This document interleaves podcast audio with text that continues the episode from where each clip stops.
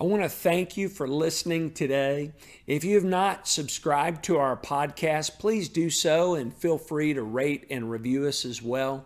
If you live nearby and do not have a church home, we would love for you to come visit us here at Fellowship Bible Church in Jacksonville, Texas. You can connect with us by calling or texting Connect to 903 586 6520. If you would like to support the ministry here at Fellowship Bible Church, we would greatly appreciate that as well. To give one time or on a regular basis, you can text GIVE to 903 586 6520. If you live a ways away, we hope you would find a good Bible believing and preaching church in your area to join and serve in and support. Thanks again for joining us. We hope you have a great week. Good morning, congregation. It is fantastic to be here with y'all. I've been on the road for seven, seven and a half weeks, meeting a lot of new faces, driving around this great country. Uh, but it is great to be back in a place where I also meet some familiar faces uh, and also new ones again. This is the last part of my, uh, my mission tour around this country uh, before I head back to my home country, Canada, briefly, and then I return to Nigeria. Um, so I'm really grateful to be here with you morning this morning. I've been here since Friday, spending a good bit of time with your pastor, and you, you really are blessed to have that man. Uh, it's been a great time with him and his family, and just talking, and uh, I'm so glad to be here. Well, why don't we uh, come together to the Word and open, with you will, uh, with me to Matthew chapter 28. We're going to go to the end of Matthew, Matthew 28, uh, verse 16 through 20. And the title of today's sermon is The Greatness of the Great Commission. Sometimes we, we glance over it. We're so familiar with it. We've heard these words, many of us, all our lives. Uh, maybe some of us were new believers. We've only heard them recently, but we still tend to just gloss over it and not think through the full implications of what it means, but also what it's actually saying sometimes. So I want to walk through this text today. Matthew 28, verse 16 to, through to the end of verse 20. This is the Word of God. Now the eleven disciples went to Galilee, to the mountain to which Jesus had directed them. And when they saw him, they worshipped him, but some doubted. And Jesus came and said to them, All authority in heaven and on earth has been given to me. Go therefore, and make disciples of all nations, baptizing them in the name of the Father and of the Son and of the Holy Spirit, teaching them to observe all that I have commanded you. And lo, I am with you always, even to the end of days. So far ends the reading of God's holy word. Let's set the scene for a moment as we come to this text. Some of us, I would imagine probably all of us, have lost a loved one, someone very deep to us, someone that when we lost them, it broke us. And it didn't just break us, we, we couldn't fathom that moment of maybe seeing them again. What will that be like? What will it be like to meet the person you've loved most and lost in this world? This is the scene that we are entering into here these 11 disciples, and we know there's more from the, the other texts in the other Gospels. It's not just the 11, there are others there. They're in anticipation. It's a suspense filled scene. What is going on? We've, we've heard these rumors, right? And if we read even just the verses prior to this, we know that the, the Jewish leaders had told the soldiers, go and tell other people that that this, the guards came and took him, that his apostles, sorry, came and took him at night. And so there's a rumor going around that maybe he's been stolen. So they're, they're here, they're gathered together because they've been told to meet here. But they don't know what exactly to expect. And I'm sure if someone were to tell you that the person you loved most had risen back from the dead and was coming to meet you at a place that you're familiar with, you're going to say, What? Yeah, right. I, I doubt that. It would be lovely. It would be like a dream coming true, but I don't think that's possible. This is the scene. Some believe, some are doubting, but it's an eager situation. It's suspense filled, it's overwhelming. And then, boom, he walks in.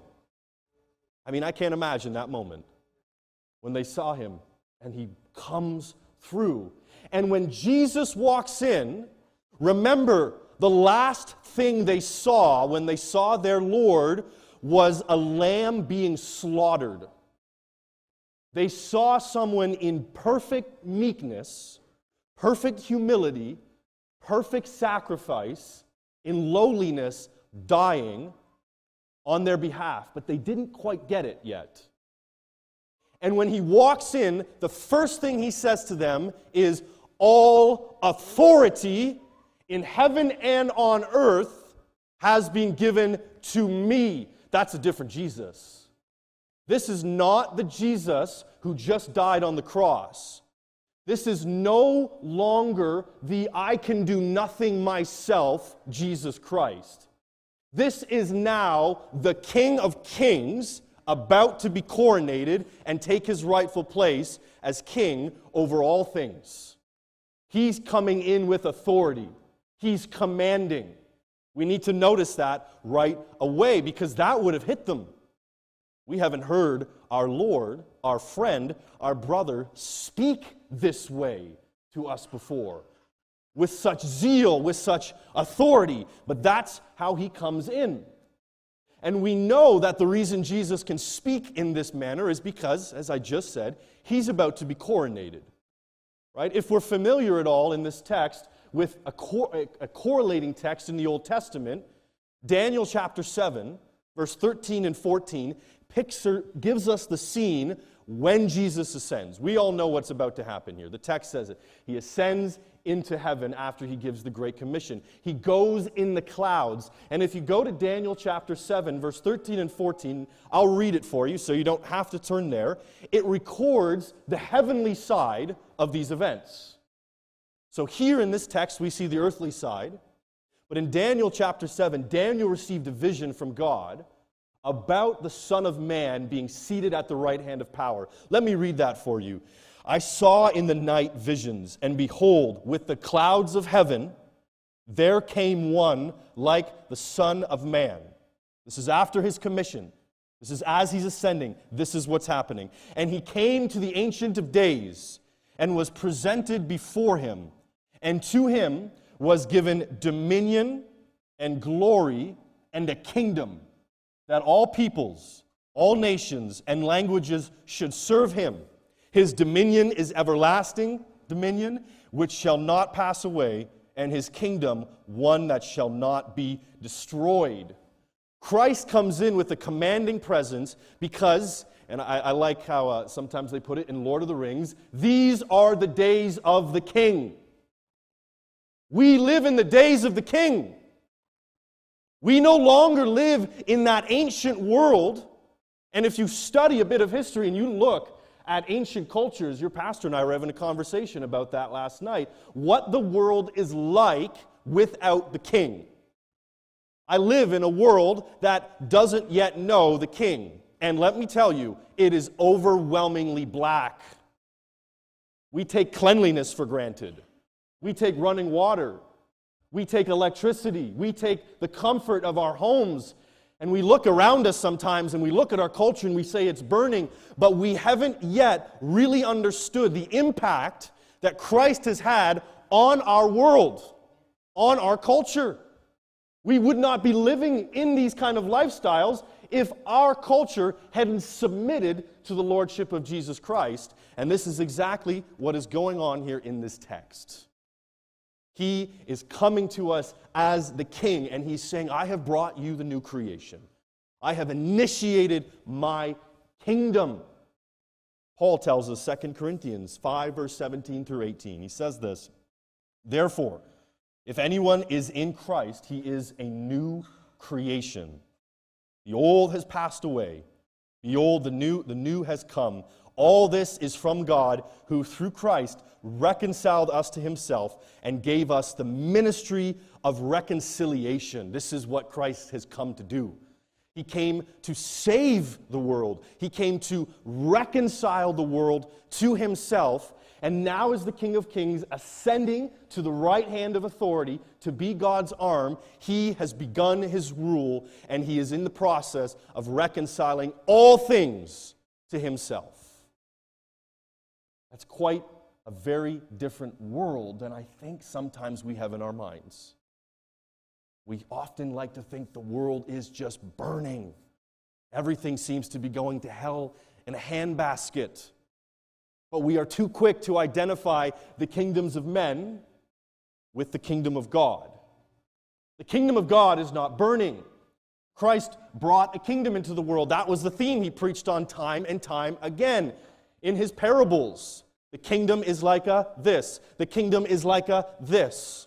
The kingdom is like a mustard seed, which starts small and grows in unexpected ways, but will slowly infest the entire world. And I can tell you with absolute confidence, when I even look at the Western world today, regardless of a culture that seems to be burning, the kingdom is growing. In fact, I see something happening very different when I come back now. I see, I don't like the word necessarily revival, but something like that's happening. And certainly in the southern hemisphere, you can see that the global centers of Christianity, as they're shifting to other parts of the world, oh, it's growing. I'll get to share a little bit more about that later.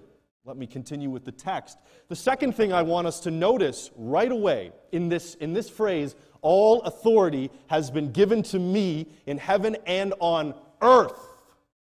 On earth. The scope of the gospel's authority is as broad as the scope of sin. The curse infected all things, did it not? Satan's rebellion in history has affected all things, has it not? Why would Christ bring redemption into history if it too was not going to impact everything? And that's exactly what he said. This word here, this word all, all right, in the Greek, it's used in the distributive sense. Okay? Distributive, meaning it pertains to all types of authority. Everything is under his lordship. Everything. Okay? Not just your personal salvation. It begins with you. Christ came into the world to save sinners, but it doesn't end there.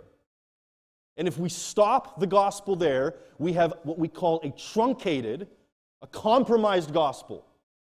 He came into the world to save sinners so that they could go and be his instruments of redemption, his instruments of reconciliation of all things. That's the ministry that's been commissioned to us.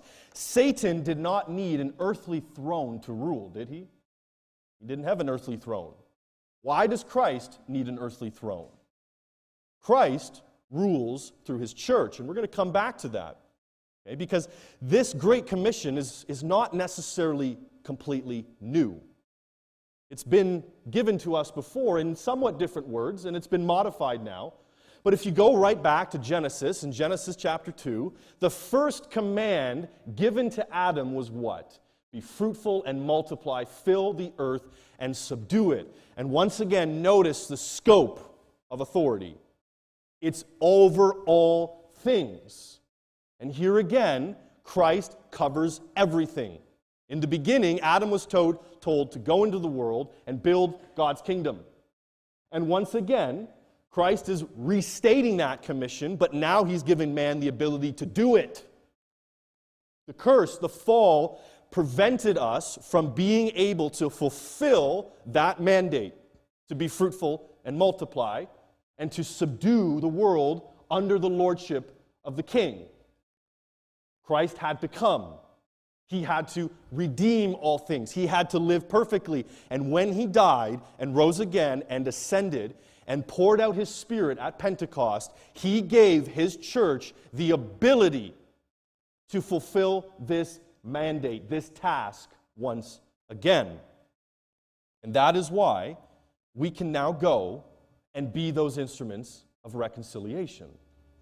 All authority has been given to the king. You are the king's children. You are the king's vassals. You are his ambassadors. We do not go forward despairing, pessimistic, and hopeless. We go forward in hope.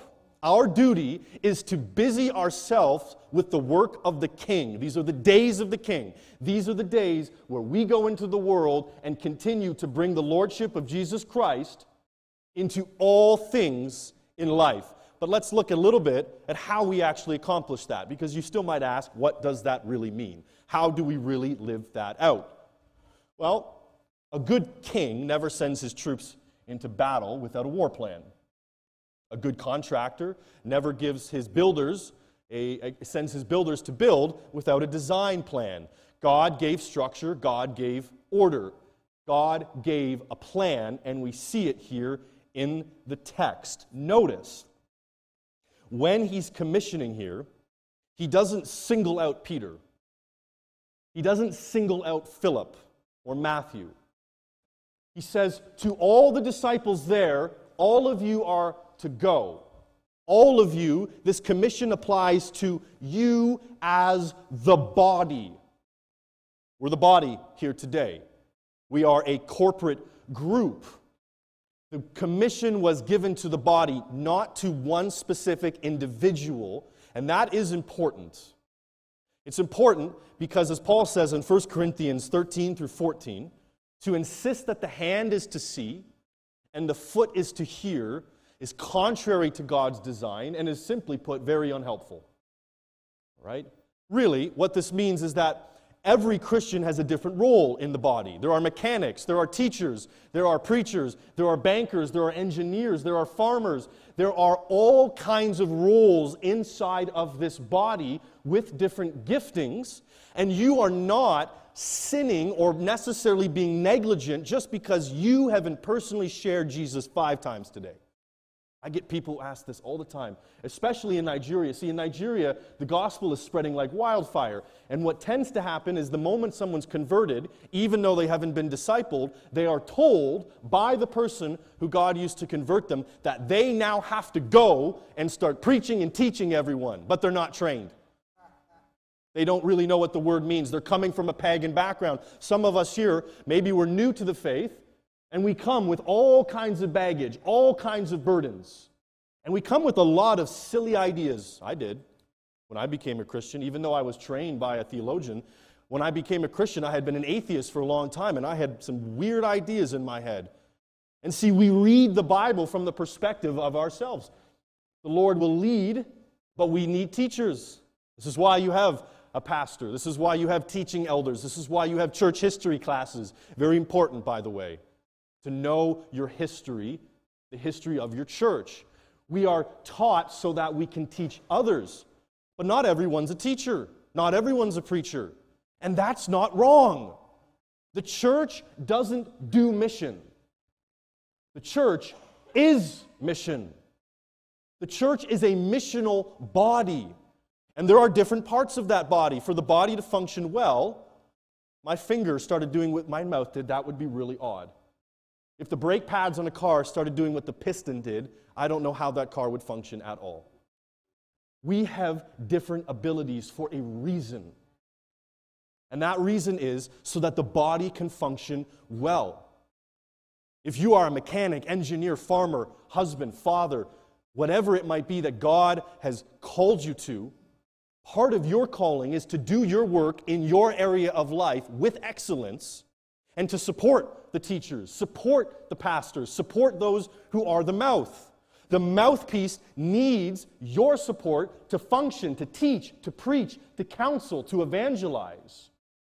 But the mouthpiece, in response, the pastors, the teachers, and so forth, they are supposed to nourish the body. They're supposed to equip the body so that you, wherever you are, in whatever station of life God has placed you, can do your work with such rigor, such excellence, that people cannot help but come to the table. They cannot help but wonder how is it that you do this like this? You know, I, I heard a story just the other week in a small town not far from here of, this, of, of an elderly man. He, he, was in this town, he was a, a computer software technician.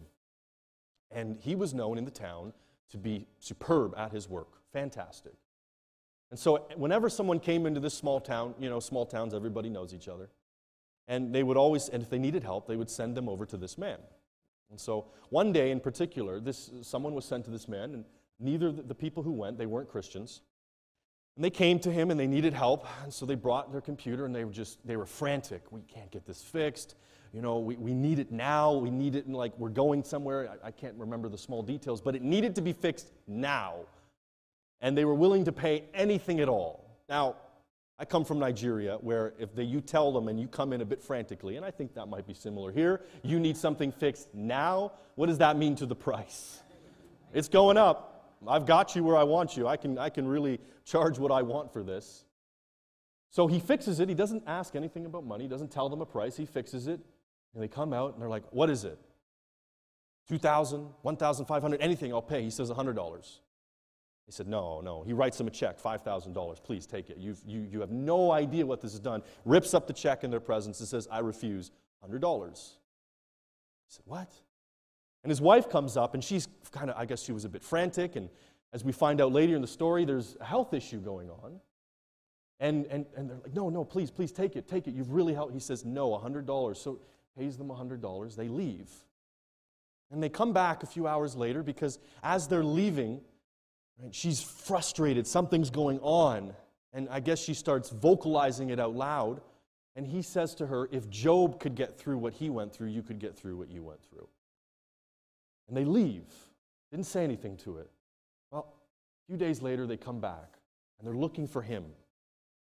And his, his wife is in the back of the shop saying, Hey, there's these people here, they want you. And he's kind of concerned, Oh, did I do something wrong? And upset. So he goes out to the front and they're, sit, they're standing there. And the wife runs up, gives him a big hug, and said, You've saved my life. You have no idea. In that moment, because of the way you did your work, and refused to take it, and you made me think of this person, Job. They weren't Christians. She went to the next store, I think it was Hobby Lobby actually, or something like that, found a Bible, opened it up because she didn't know who Job was, started to read through the story of Job. And the Lord used that to reach this woman, and she became a Christian through that. He did his work with excellence, and so his witness was taken seriously. He was the man that everyone went to. This is how Christians are to behave. This is discipling the nations in his sphere of life. He's not a teacher, he's not a preacher. You don't need to be. If you're a farmer, you should be the best farmer you can possibly be. The most honorable, honest farmer that you can possibly be. If you are a mechanic, you should be the mechanic that when someone comes into town, everyone knows Joe's Auto. He is the best. He is honorable. He will not cheat you. That is how you do your discipleship wherever you are in whatever station. Because when you, as the body, when you're the hands, the feet, when you're the organs, when you live honorably, when you live with excellence in your life, it also allows the mouthpiece to be heard. No one wants to listen if you're not first the hands and the feet. If you first don't live excellently, excellently in your sphere of life, people are not inclined to listen. Now, this does mean, or sorry, this doesn't mean that if you're not a teacher, if you're not a pastor, you shouldn't have to give a defense. No, Peter, Peter tells us, and don't forget, he was a fisherman. He's not a trained, educated man. He hasn't done his seminary degrees. He's not a capable writer. He's not a gifted speaker. Peter is the one who tells us always be ready to give a defense for the reason, for the hope that is in you, wherever you are in life. That doesn't mean we all need to be trained apologists, trained teachers, that everywhere you go, you have to be thinking, I need to tell them about Jesus. And if I don't, this little nagging thing in the back of me, I'm, I'm going to go home with it, and I've failed. Well, sometimes you need to listen to that voice. But if you're not gifted in that capacity, your most gifted, gifted ministry is where you are in life. Where has He placed you. We are a body. We have different parts, and we need to function together. When you live excellence in your area of life, it allows your pastor to be effective as one of the mouthpieces, perhaps the primary one. And, of course, let's continue through the text. We see then that Christ says, disciple these nations. And we're talking a bit about discipleship here. But then he gives us two specific requirements as part of this. He says, baptize them and teach them all things that I have commanded. Teaching and baptizing the nations is not simply saving souls. And but as we've been saying, it's bringing the entire people and all that they do under the lordship of Jesus Christ. Look at that word nations. Right? In the Greek the word is ethne. Right? That literally translates nations in particular, right? Ethne is the word from where we from which we get ethnicity. And when you ask a person what is your ethnicity, really what you're asking them is what people group do you belong to? Belong to? What, what, what's your identity? What's your background? Who are you?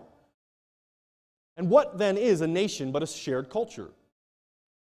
We know that. That's the definition that, that sociologists have used, and, and before them, historians and philosophers have used for eons.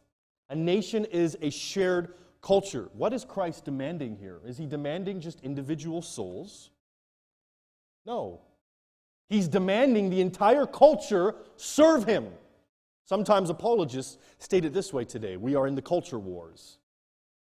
The entire culture of America is under the lordship of Jesus Christ, whether they bow to him or not.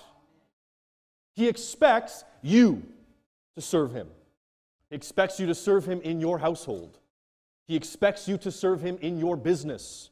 He expects you to serve him in your community, in your county, in your schools, and he expects your government to serve and bow the knee to him as well.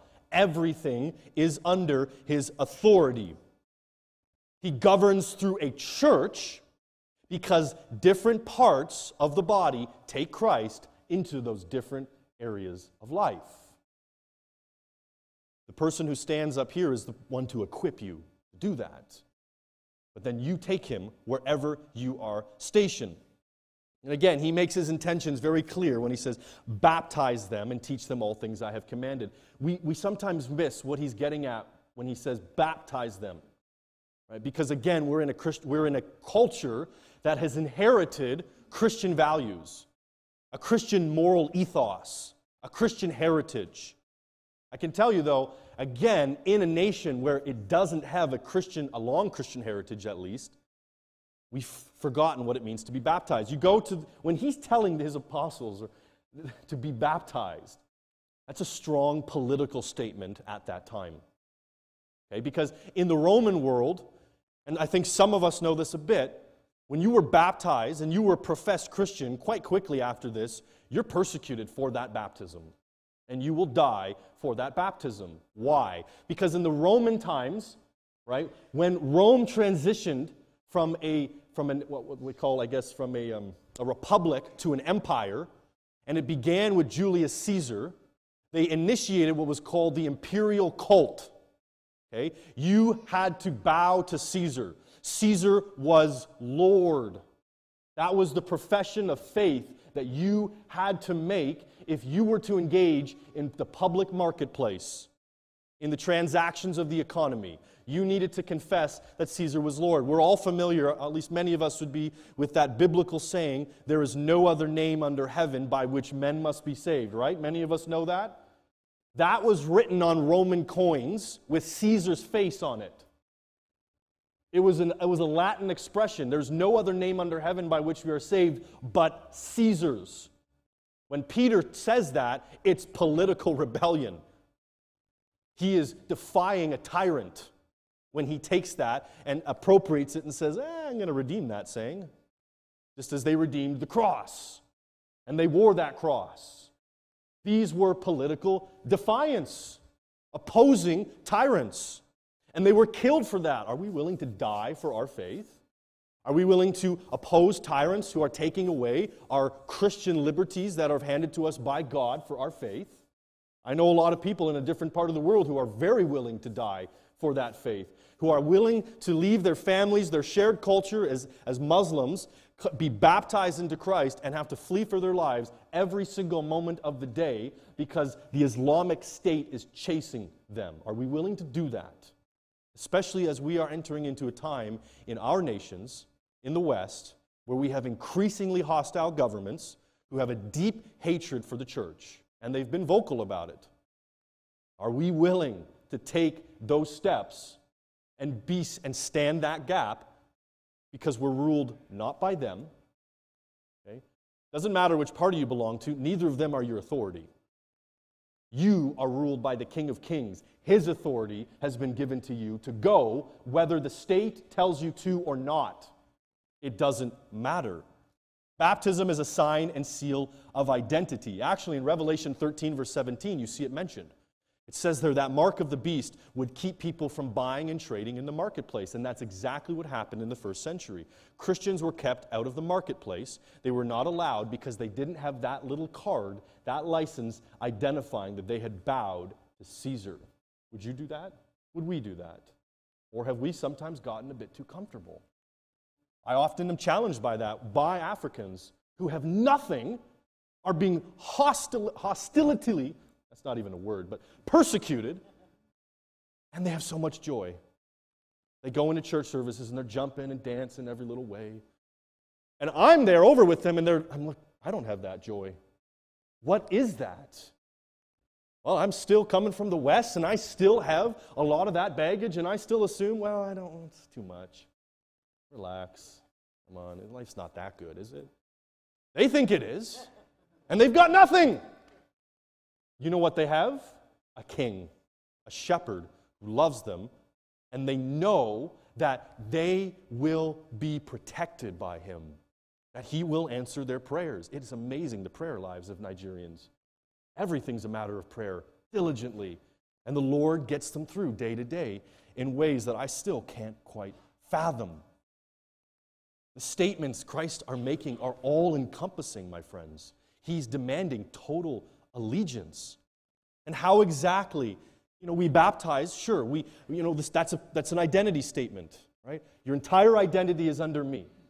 What's the next step? Well, he gives it to us here in the text teaching them all things that I have commanded you. Again, all things. Now, we don't get to pick and choose what we see in the Bible. We don't get to focus on the red letters. We don't just get to focus on the New Testament. The entire Word of God right? All scripture is profitable for reproof, for correction, for doctrine, for all godly living. All scripture. And remember, when Jesus is teaching the scriptures, when he's quoting the scriptures, the New Testament wasn't written yet. What's he quoting? The Old. He's faithfully expositing the Old Testament.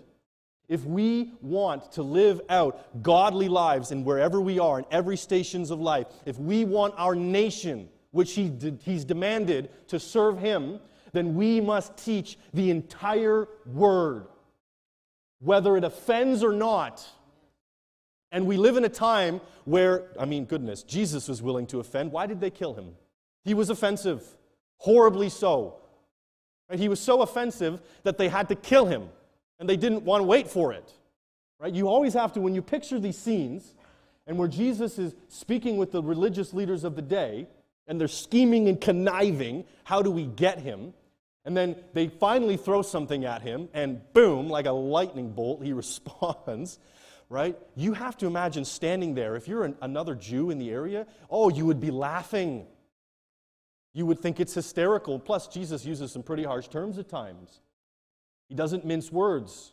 He's willing to say what needs to be said to those who are arrogant and rebellious, but then he also knows how to be very gentle tender and kind with his sheep.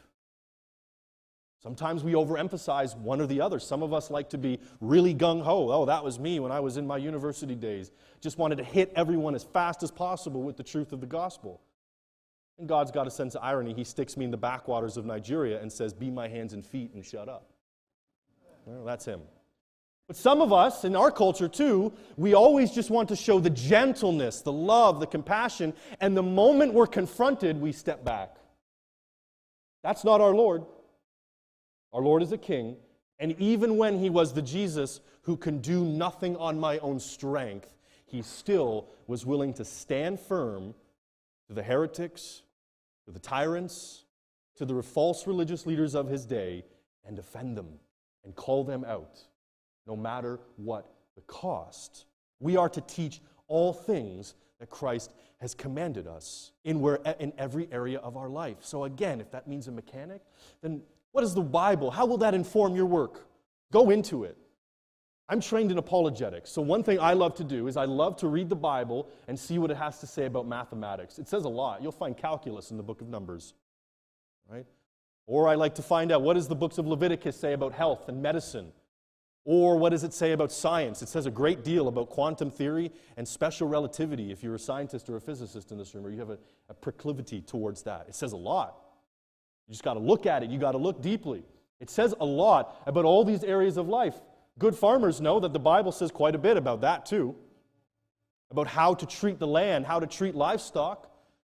One um, health experts said that if you follow the diet in Leviticus, you'll be the healthiest person in the world. I don't think it's a pleasant diet to follow, but it's extremely healthy, fascinatingly enough. Right? We are called to take the gospel into every area of our life. What does the Bible say about your area? Sometimes mothers will come and one thing they'll ask me is, but I'm with the children all day. What, how does this? I don't think there's some, sometimes I think that might be the most important job. What's more important than discipling the next generation of young ones to be strong Christian leaders in wherever they are supposed to be put? One theologian put it really well. He said, The hand that rocks the cradle rules the world. I think there's a deep truth in that. What is more important than producing godly young ones who can look at a culture that's hostile to God and realize it and not be swayed by all the temptations, all the seductive imageries of our modern technocratic information age, but can analyze it and say, no, this is falsehood. This does not follow what the word says, and fight against it and rebuild at the same time. The excellence in our lives is our first witness, whether you're a mother, you're a father, you're a mechanic, or a farmer, my friends. But of course, naturally, and Jesus knew that as humans, we are frail. We can know this. We can hear a sermon and be like, yeah, that's true, let's do it. And then all of a sudden, we're back in our normal day to day lives and we're distracted. And we see something happening on the street again, or we see something, another, another bit of news coming down the pipeline, and oh boy, here it is again, more of that. And it's discouraging, it is, I know. So Jesus knows that. A good king knows that a good king who's a general is leading troops into warfare and is giving them a war commission, really, he knows that the mentality or the, um, the morale of the troops will wither under heavy fighting conditions. So, as a good king, a good leader into battle, he, ends the, he leaves them with this And lo, I am with you always, even to the end of days. Some of your versions will say, to the end of the age. Some of yours will say, uh, until the days are fulfilled. I want us to get the Greek, the meaning in the original, right? Again, our English translations, sometimes we lose the real understanding of the text. In the original, the, the most literal meaning is until all is complete. I will be with you until all is complete. What all? Until this commission I've given you, until this mustard seed is finished spreading, don't fear. The war is yours. I've already had victory on the cross. What did he do when he died? He bound the strong man in his ministry. When he was casting out demons and working miracles, what was he doing but exercising authority over the, rebel- the rebels, over this so called kingdom of Satan's? He's exercising his authority He's casting him out and he's saying, No, go. Do not be fearful. Do not be discouraged, for I will be with you until that task I've given you is complete. In history, we see the rise and fall of men's kingdoms. And we must never make the mistake of identifying God's kingdom with one of these. I've heard a lot of people say, well, America's collapsing, therefore it's either the end of the world I hear this all the time. America is not the kingdom of God. It is a blessed nation. It is an amazing nation in the history of the church, in the history of Christendom. But God's doing something wonderful in the rest of the world, too, my friends. Don't get sapped into the bubble that if America collapses, it's the end. That's not where we're at. There is no room for pessimism in this commission. This is why the apostles could say, oh, I can do all things through Christ who strengthens me, because he's given assurance of the victory of his kingdom. So go in whatever station of life God has you, take Christ and his word into your area of life so that every area of life may be made new. And as you diligently serve God wherever you find yourself, his kingdom will be established in your life, in your home, in your business, in your school, in your communities, and in your government as well. Christ saved the world, he did not fail. So let us build his kingdom on earth as it is in heaven. Let's pray.